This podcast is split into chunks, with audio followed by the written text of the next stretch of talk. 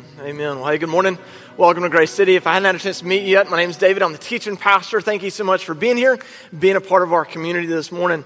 Hey, I, I did get a little bit of good news right before the nine o'clock service, so some of you might even have a later update than this, but uh, in the rescue effort for the boys that are trapped in the cave in Thailand, uh, as of nine, there were six of them that have been rescued. So, uh, so that is just amazing there. Continue to be praying for them and for their families and for the rescue efforts of those uh, going after those kids there in that cave.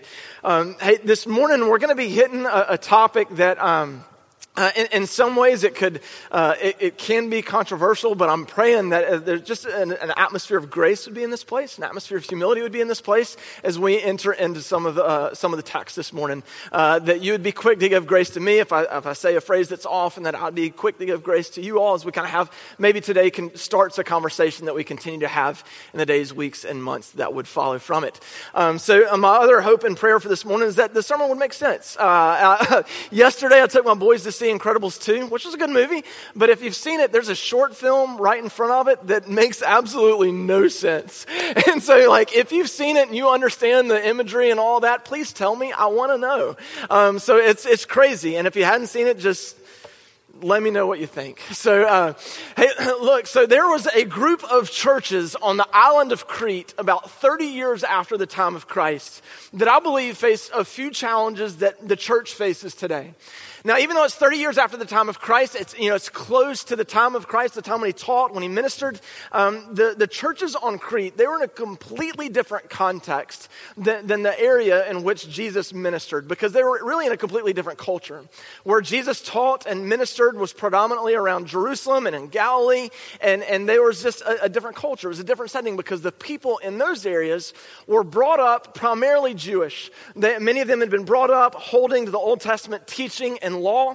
And so as a result, many of the people there had strong examples of what a life of faith looked like.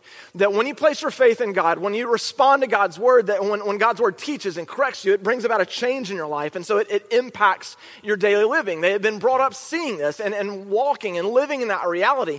So when Christ comes and he preaches his gospel and he shares his good news, many of them were able to see Jesus as the culmination of that faith, really the, the, the fulfillment of, of that faith. And so they were able to respond to Jesus. When Jesus taught and, and, and gave his instructions and, and gave his commands, they were able to see, okay, yes, this is what he said. This is the change that should happen in my life. This is now then is how I incorporate that teaching into my life.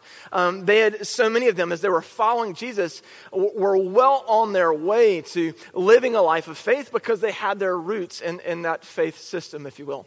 Not the case for those in Crete. In Crete, if they had any religious background, it was from a pagan background that worshiped false gods and goddesses.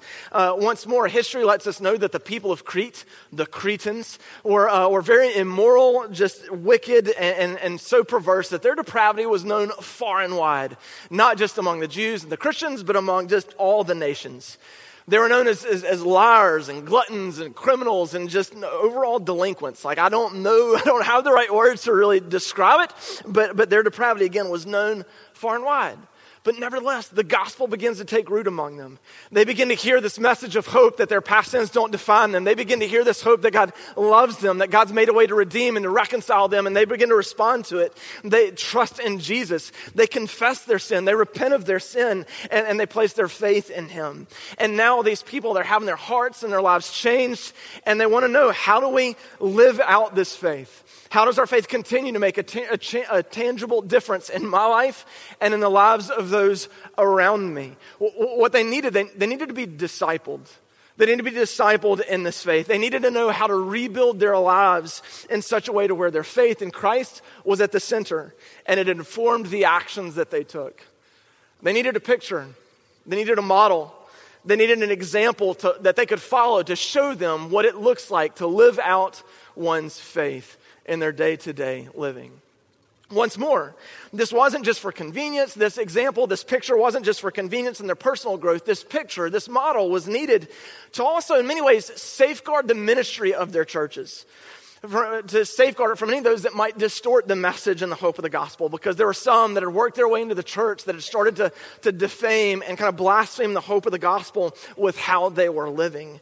And, and so this model, if you will, this picture, this example that they needed would be a way to both help the people of Crete grow in their faith and also help them reject and refute that which might lead them astray.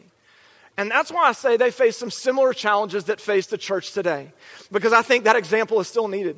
I think that picture, I think that model is still needed for, for God's people today. We need to see what it looks like for someone to, um, for, yeah, for someone to grapple with their sin, for someone to, to see and know that, hey, this which is in me is broken, it's off. It, it, it, am I hopeless, or is there hope here? And, and see, oh wait, no, there's Christ has given hope. Christ has given redemption, and his word is helping me see what's broken, help me see what's off. And so we need a picture of someone that, that responds to the hope of Christ, sees the correction of his word, and knows that, that they can step into that forgiveness and that wholeness, and how Christ continues uh, to the call to help them grow in godliness and holiness and the righteousness of his word. We need that example of someone that that, that walks that, someone that shows that, someone that, that demonstrates that with the way that they live, being able to see their sin, confess it, tr- continually trust in Christ and grow in his righteousness. Once more, we need an example of someone that will, will live with that Christian ethic. We need someone that will, will live with, with the, those the, the values and the virtues of his word, so that we can see genuine expressions of faith today. Because I think there, so oftentimes we can see a false expression of faith where people take bits and pieces of the Christian message, and, and there are people that try to hijack the hope of the gospel, maybe even hijack the ministry of the church and use it to serve and promote their selfish ends and, and their and their sinful desires. And so those are some of the exact same challenges that were facing the churches in Crete some two thousand years ago. And I think it's some of the same challenges that, that the church can face even today. And it's to that situation that the Apostle Paul writes a letter to one of his disciples, one of his proteges in the faith, in the faith, uh, a man by the name of Titus. And so go to Titus chapter one. Titus chapter one is going to be our primary text. This is a short book, just three chapters long, uh, written to uh, Titus, whom Paul has left on the island of Crete to serve these churches. So we're going to be uh, in the entirety of chapter one this morning. Uh, we're going to focus in on the first half, and then we'll kind of hit the, the end in one big, broad swipe. So have I filibustered long enough for everyone to get to Titus chapter one? Cool, rocking. I'm glad glad we're there. Uh, it's it's kind of hard to find, just three chapters. So if you need to ta- use the table of contents, know your preacher did too. Uh, Titus chapter one, verse one through four. Here we go. Paul, a servant of God and an apostle of Jesus Christ, to further the faith of God's elect and their knowledge of the truth that leads to godliness, and the hope of eternal life, which God, who does not lie, promised before the beginning of time, and which now at his appointed season he has brought to light through their preaching entrusted to me by the command of God our Savior. To Titus, my true son in our common faith, grace and peace from God the Father and Christ Jesus our Lord. Quite the introduction. You know, Paul's got a lot of words there in those opening four verses. But what he's doing, he's he's already starting to lay the foundation. He, he's starting to, to lay the groundwork for the instruction, for the teaching that he is going to give to Titus in these following three chapters. And the first thing he does is he identifies himself. He says, Paul, a servant of God. A servant of God. Some of your translations might even say a slave to God. He doesn't pull rank. He doesn't pull rank here. He's, he's showing humility and describing him, describing himself, because he could have been like, hey, Titus, it's your boss. You know, he could have been like, hey, Titus, this is Paul. I've planted a hundred churches. Listen to me, right? He could have, he could have gone all those different ways, but no, he opens with this, this statement that, that still kind of asserts his, his position a little bit, but he, he does it in a way that's full of humility, that's full of grace, uh, and, and really he's already starting to exemplify some of the characteristics that he's going to call his people to practice and embody themselves. He says, Paul, a servant of God. So he identifies himself, but then also in this salutation, he, he says why he's writing. And he's writing his letter uh, for, for the faith of the believers in Crete, that they might have knowledge of truth that leads to godliness. That this letter is for their benefit. This letter is to help them grow in their faith and see that where their faith is, is not just dependent on man, or is not dependent on man, but on God who offers eternal life. This is to help them know the truth of Jesus and apply them to their life. And, and so Paul is, in this opening bit, he's letting them know this is the purpose of the letter, of this letter, that they would grow in their knowledge, their understanding of God, Uh, and he describes a, a little bit of, of some of what God has done. God who offers eternal life. That's a promise that God has made, a promise that he's made through Christ. And, and Paul, even in this opening, starts to have language that lets us know we can trust in the promises of God. He says, God who does not lie. Um, that's weird to me that Paul would put that this early in the letter, but remember, the Cretans, they were known for lying. They were known for being a people who were dishonest, who were deceitful. And so Paul's like, look, this is a promise that God has given. We can bank on it. He, he, we can bank on it. He's reinforcing the integrity of God, the authenticity of the promises that God has given. And these promises were given through Christ, and they were made known to the Cretans uh, through Paul's ministry that, that, that Jesus, com- uh, as Jesus commanded him to preach. So that's the purpose of the letter. Then we see who it's addressed to, to Titus, uh, my son in the faith, grace and peace from God the Father and Christ Jesus our Savior. And that is the salutation. There's so much happening in that, but that's where Paul opens with. And then he goes straight to the heart of the letter, verse five. The reason I left you in Crete was that you might put in order what was left unfinished and appoint elders in every town as I directed you. Paul says, I left you in Crete to finish what we started. I left you in Crete so that you would help strengthen the roots of, of the churches that we planted there. I left you in Crete to help help straighten out, to put the things in order of, of the church there, and to help him do this, to help him finish what they started, to strengthen those roots. Paul commands Titus to appoint elders in every church, in every town. And these elders are to give leadership, guidance, direction, teaching, counsel, protection. And yes, they're to give example to these new Christians on the island of Crete, a, a, a, an example of a life that is devoted to the Lord, that is living out the Lord's commands in their life. They're to show an example of how the pieces of the Christian faith come together, how the pieces of the Christian life fit together, and how one life can be, or how one can live out their life, rather, in relation to the Lord, live out their faith in relation to the Lord and in relation to those around them. This is the, the ta- a huge task that has been given to these elders to serve the church in this capacity, to serve the church in this way. And so it's a huge task, a solemn calling, a solemn calling to be sure. And so from here, Paul is going to show and list out the characteristics, really the requirements, uh, the character qualifications, if you will, of what makes an elder an elder.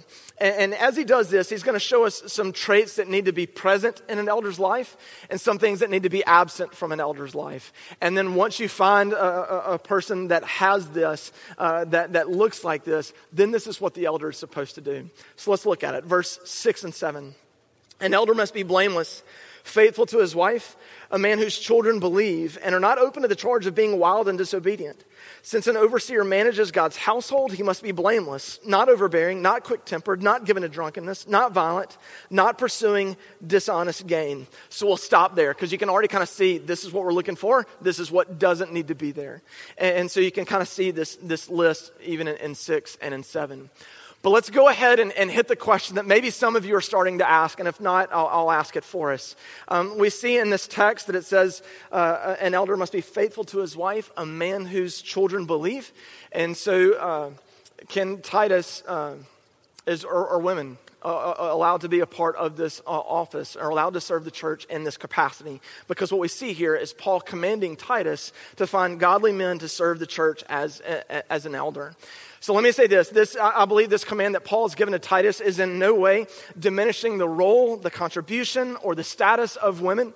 Uh, we see uh, throughout Scripture that God affirms over and over and over again the full equality of men and women.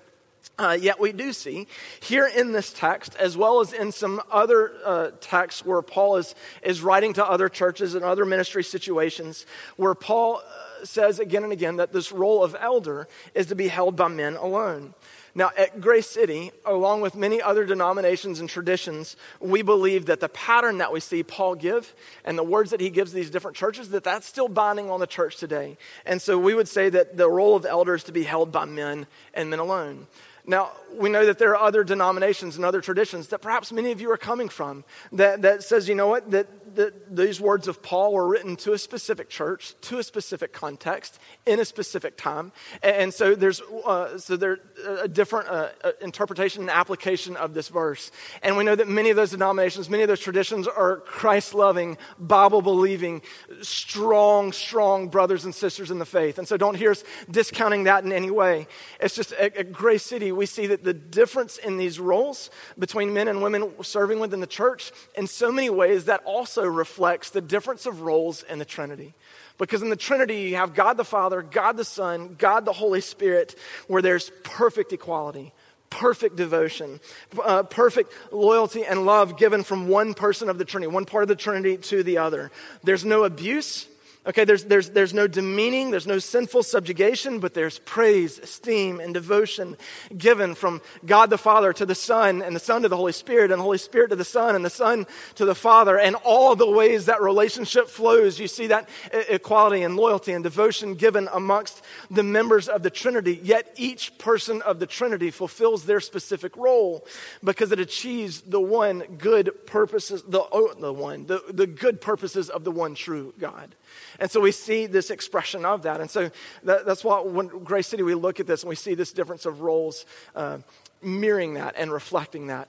That being said, we are aware also that this has been a doctrine that has been distorted, that has been twisted, that has been expressed in a broken way that has led to the subjugation, abuse of power, and demeaning of women. And we absolutely deny and condemn any broken expression uh, of this doctrine. At the same time, we would also um, push back against the notion that a belief in this doctrine automatically leads to that. I, we don't believe that. We believe that there's a healthy expression of this that affirms the equality and the dignity and the um, necessity of, of men and women in the church and, and both serving the Lord with their gifts to the full extent. Um, and I'll say this as well. Uh, as an elder team, we are constantly on guard of, of any type of twisting of this belief in Grace City that would, in some ways, where we're Um, unconsciously contributing to a broken expression of this. We're always looking for, are we are we living this well? Are we expressing this well uh, to show this difference here?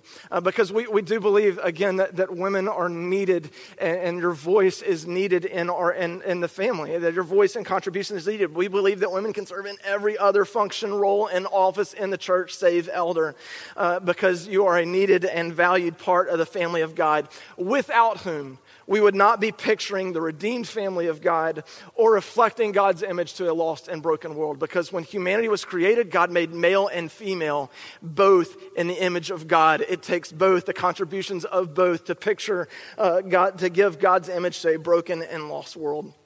Next week, we're going to look at the role of deacons in the church, and we're going to see how we believe at Grace City that is a servant leadership position in the church that can be filled by both men and women as well.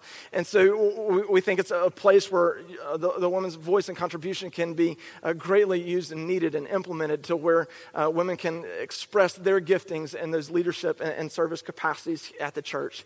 Here uh, in this text, we believe Titus is to look for godly men. We believe that churches are to look for men to serve in the role of elder. That being said, this is a point where I know many of you might want to go grab the trident in the back of the room and stab me in the heart with it. Um, yes, there is a trident in the back of the room because we're doing V B S, and our V B S theme is shipwrecked, and so that's what the ship's wheel and the trident is in the back of it. Um, so uh, let me say this. Like I, I, again, I know many of you are, might be coming from denominations or traditions that have a, a different interpretation and application of this text. And let me say this. We want to have that conversation. Uh, we want to have the, the, the because we want to learn. We, we, we want to learn. We want to grow. We want to we want to do that for one another. One of the things that I'm most proud of for Grace City, and um, you know, this is this isn't even a humble brag. This is me just bragging on you guys. All right, this is bragging on our church. I, I believe that at Grace City we have a a big tent when it comes to the theology of our church. Uh, because there are people that, that come from so many different backgrounds. We, we have people born and raised Southern Baptist, people born and raised Catholic, born and raised, you know, Methodist, born and raised Lutheran. We have so many different people that, that come into this church, but they find a home here because I feel like we do a really good job of majoring on the major things. We have our closed-handed issues of salvation by, by, uh, by Christ, by grace, through Christ and Christ alone, his sacrificial work on the cross on our behalf, the authority of God's word, the belief in the Trinity, right? There, there's the, we have our closed-handed issues that you see on our doctrine page of our website, that that, that is what guides our church. And so that's, that's you know, kind of the closed-handed issues that we have there. And so uh, as long as people are... Um, Uh, united behind that, we believe uh, that our doors are open, that we can have the conversation around so many other uh, theological issues and doctrinal issues because, again, we're going to focus in on the gospel. We're going to hold fast to the gospel. And these other uh, applications of our faith, we can always be in conversation with because we can always be learning from one another. Because maybe, uh, you know, we can, uh, do I have blinders on in one situation or another? How can we learn? How can we grow? How can we help one another continue to pursue Christ and apply His Word into our life? So again, if that's you, please put down your trident. If I'm even saying that right, um, you might be like, "Is it chewing gum?" Because I just realized it's both the same word. Um, uh, because we we want to be able to have that conversation and uh, and again enter into that situation with grace, with humility, to help one another grow and learn and serve. And I think the reason that we get um, that, that we get defensive on it, and, uh, and there's a lot of reasons for it, but I'll say I think one of the reasons why we rightly should be on guard for this is because we have seen broken expressions of this, where it has led to abuses of power, demeaning and subjugation, and, and just and marginalization. And so I think Paul guards against that as he continues in his, in his letter, because he's going to give other character characteristics, character qualifications that need to be present in the elder's life that would help guard against those broken expressions of this doctrine and abuses of power. Because twice in that verse, he calls the elders to be blameless.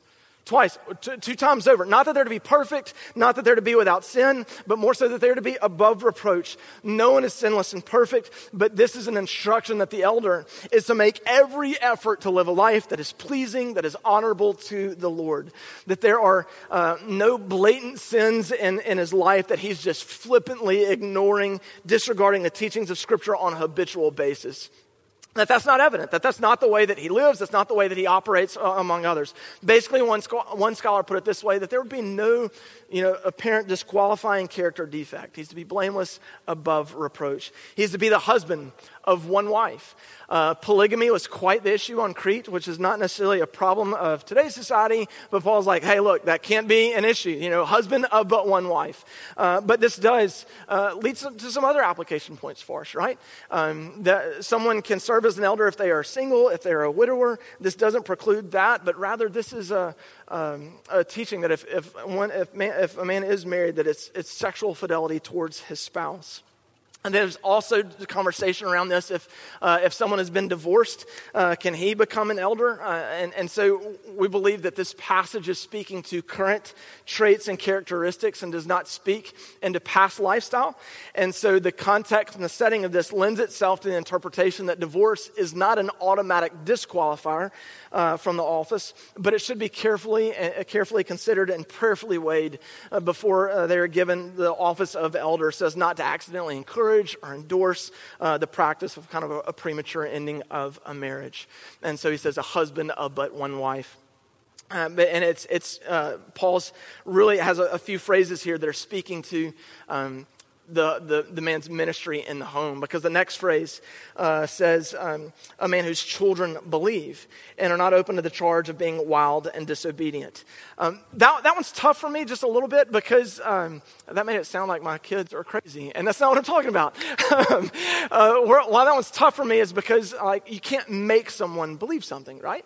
And we believe in Scripture that, that salvation is a divine work of God that happens in someone's heart, that happens in someone's life. So like the father can't force his children to believe. So what's Paul saying here? A, a, another uh, passage of Scripture where Paul is talking about the qualifications of elder is First Timothy three. We're actually going to be there next week.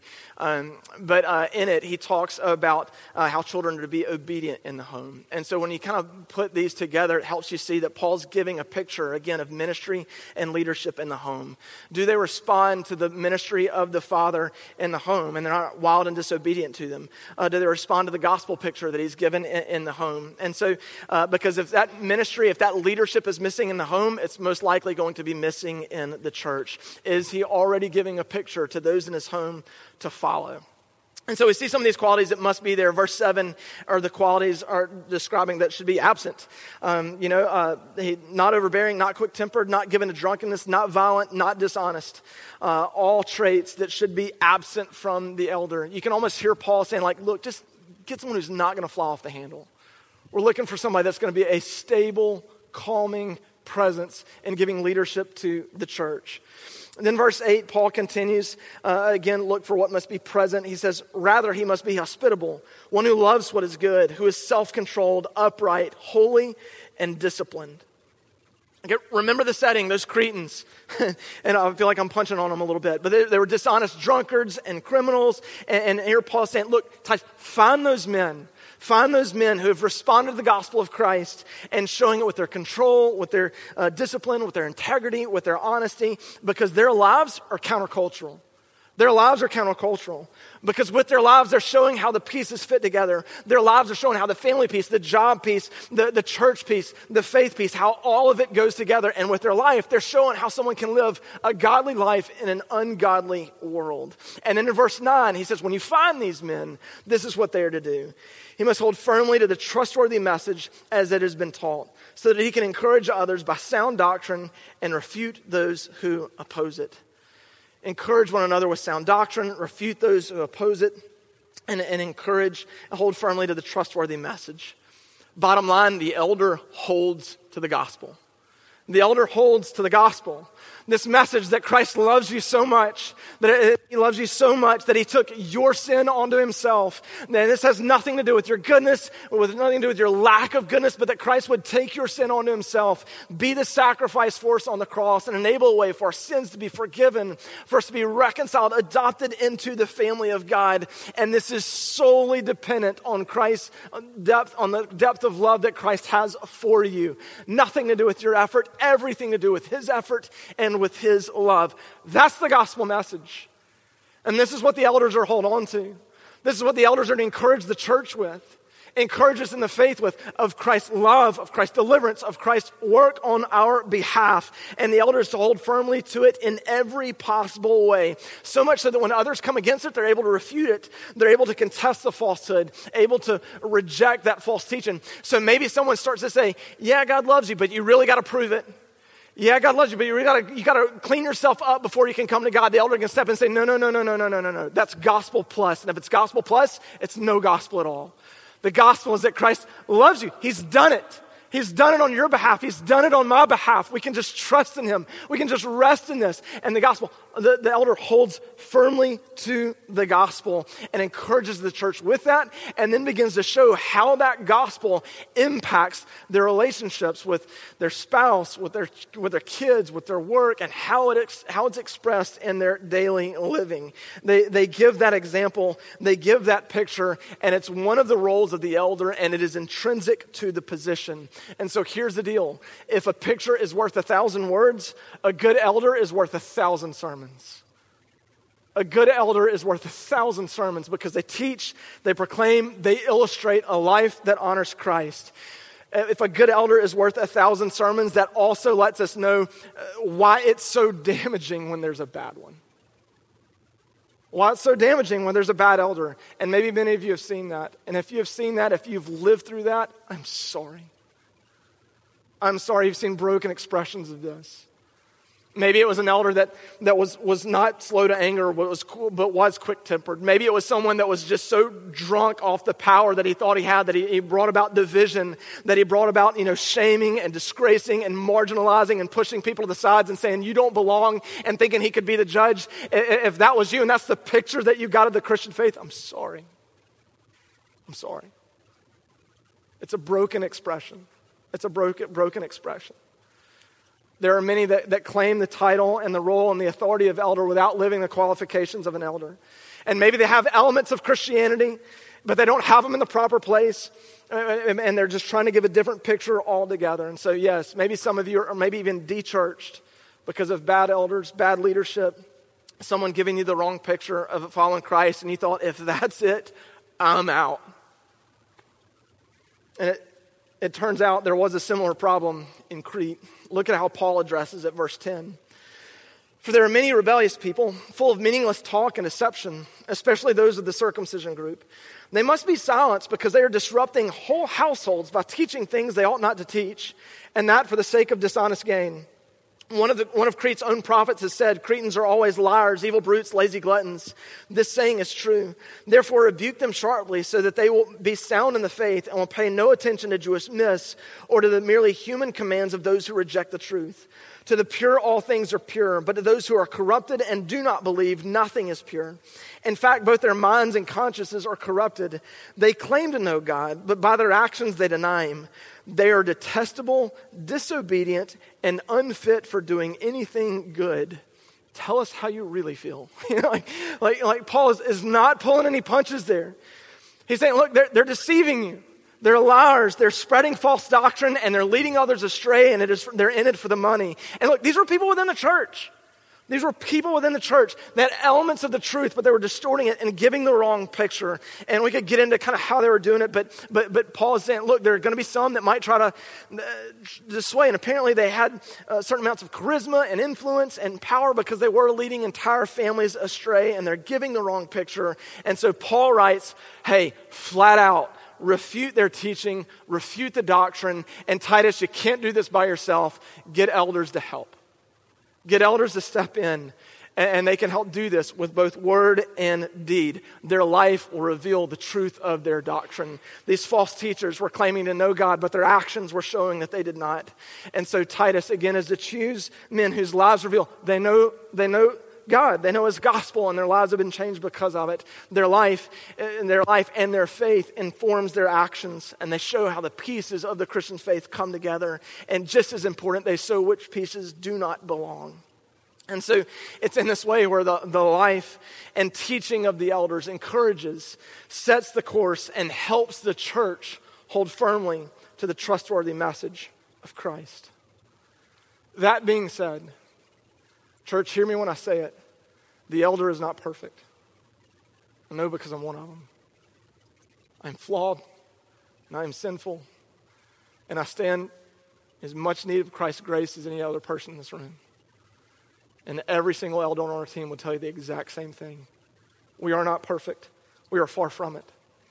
But in this way, we can actually give another picture as well. And it's in First Timothy one, fifteen through sixteen, where Paul says to Timothy, here's a trustworthy saying that deserves full acceptance. Christ Jesus came into the world to save sinners, of whom I am the worst. But for that very reason, I was shown mercy, so that in me, the worst of sinners, Christ Jesus might display his immense patience as an example for those who would believe in him and receive eternal life. You know, that, the elders at Crete, They were lived among, they were they were Cretans themselves, right? They were the liars and the gluttons and the drunkards and the criminals and those that, you know, everyone judged. And they're like, that was me. But I found Christ. And Christ found me. Christ saved me. And it, if he brought about this change in my life, it can happen for you. It can happen for you. And so in this way, an elder can, can, can picture and point to the redemption that all can have through faith in Christ and the love that he has given. And at the end of the day, that's what the elders do.